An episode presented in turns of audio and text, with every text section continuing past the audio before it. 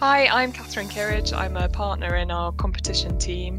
I do a lot of work on digitalisation, but I'm also Osborne Clarke's diversity champion for social diversity. And so tech and inclusion is a topic that's really close to my heart. And I'm joined today by Gabrielle Kohlmeyer from Verizon, who is also passionate about this issue.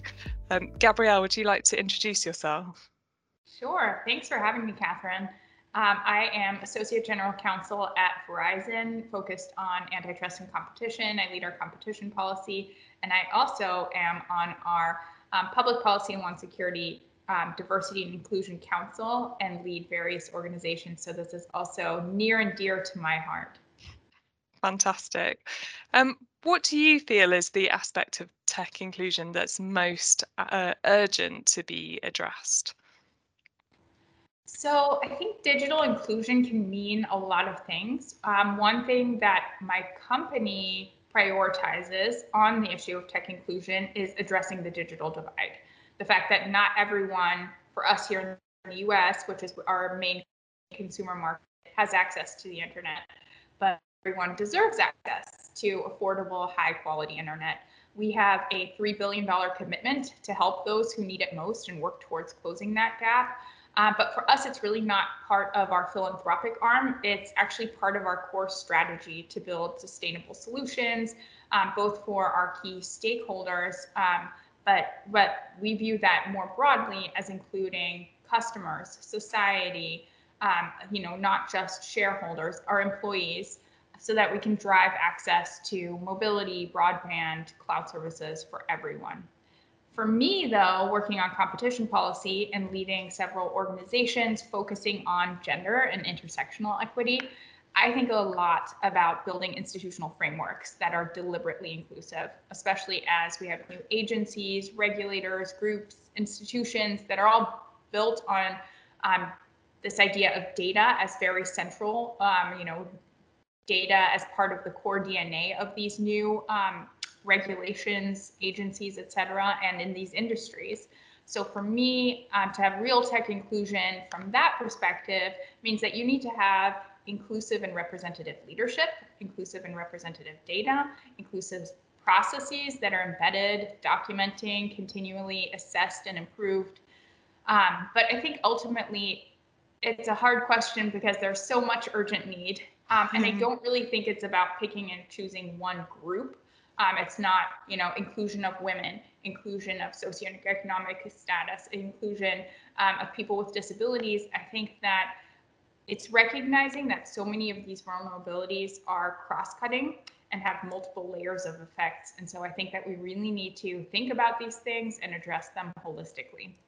Yeah, I completely agree. And I really like what you say about making that kind of core and embedded. It's not just a sort of diversity program that you're running out separate to your business. It's really integrated into everything you're doing, and I think that's so important, isn't it? And you've touched on it, but where do you think that technology can really help to address this kind of inequalities that you've talked about?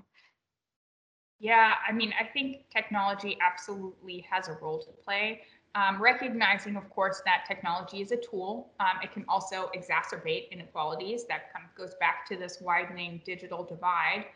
But I've seen again and again, I think that we've seen, especially over the past year, how technology can create opportunities for small businesses, remote schooling, remote medicine. It's spotlighted injustice, especially over here in the US. Like the murder of George Floyd and many others being captured on video and sparking change, opportunities to be connected to volunteer opportunities and causes. I recently did a training on how to be an upstander and help in the face of, for us here, there's a big focus on Asian American hatred and harassment. And one of the key ways that they suggested you can help is to document. And that was one of the areas where people were most comfortable, interjecting themselves or not interjecting themselves, but documenting it with their cell phone. So that aspect of technology. So I think it makes a really big difference, both in terms of getting attention, getting resources, making change. I will also say, because the gender equity part is very near and dear to my heart, that there's a lot of research, especially in our profession, Catherine, law, that women are actually less motivated to stay and advance in a job or even in a career due to money, although we should get paid equally, but more because they feel connection and purpose. And meaningful connections are so key to professional advancement in most cases. One of the things that I recently read, which I found really fascinating, is this research by Yale professor Marissa King that showed that during the pandemic, all of our networks have suffered. They've been deteriorating because of, you know, our lack of being able to be in person, be as connected. But men's networks have actually deteriorated much more than women's because women are better at staying connected through these technological means. So it's another, you know, interesting way that technology really can move us forward in various directions. Yeah, I completely agree. And it's been an interesting thing as well, the balance of where lots of people really value working remotely because it gives them more time in their personal lives. And if you are a woman with caring responsibilities and things, then sometimes the technology can open you up to be able to achieve more in your day. And that's really positive. And that's an area of conversation that we're seeing quite a lot at the moment, is about the kind of the future post-COVID, and obviously, as you say, the role of technology has been so prevalent in all of that. But how do you think that we kind of make sure that these conversations we're having around the new use of technology, where it can contribute to diversity and inclusion, how do we make sure that it's not the kind of new greenwashing and that there is genuine buy-in from businesses? Yeah, I think, you know, one of the things that I know we're very focused on is what is this new phase of work going to look like? Because it's not going to look the way that work was pre-pandemic.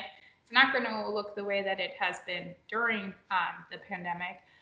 But what is that kind of reshaped and rethinking around work? And I really like that approach to it, because I think for a long time, we were trying to empower, in quotes, and create inequality, also air quotes, by teaching underrepresented people, especially women, people of color, how to fit into kind of the white man's workplace, not to put it too bluntly. Yeah. And I really prefer the focus on how do we make our workplaces fit our needs so that we can unleash people's superpowers rather than kind of trying to fit them into certain boxes. And I think technology will be really important to that. Mm. I'm not entirely rose-colored glasses on that. I think that there are a lot of things that really need to be cared for and we need to be thoughtful about. I think I'm very well aware that it's really hard for a lot of people, especially depending on what stage of your career you're at, what your work situation is, if you are able to work from home, if you, you know, really need to connect with people more. But I think that the big point is being very thoughtful and deliberate instead of operating from this default assumption that to work means going into an office from morning until night every day of the week. I think the other thing that, you know, I just think is a given is if you're really serious about this, if you want to avoid greenwashing, you have to measure it. You have to track the metrics.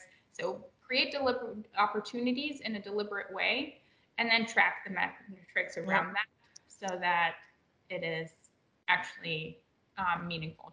It's all about the data, always. That's right. I agree. And a space where you and I work a lot is obviously in the kind of around regulation, and we're seeing a lot at the moment around the role of regulators in digital, whether it's competition or consumer or data protection. And do you think there's a role for the regulators in looking at diversity and inclusion as we see changing regulation around the digital economy? Oh, Catherine, as you know, I love this question. Leading question. Yeah. Having worked on inclusive competition for several years now, gender inclusive competition, and more broadly, I think regulators have a key role to play. And I think that there are many different ways that they can do that. I think number one is making sure that they have diverse teams, paying attention to what is prioritized in enforcement decisions. And I think having those diverse teams creates a broader perspective that raises issues that will otherwise not necessarily come to the forefront. And making sure that the data that they rely on is inclusive, from collection to the type of data that's being considered, who is represented in that data, assessing impacts.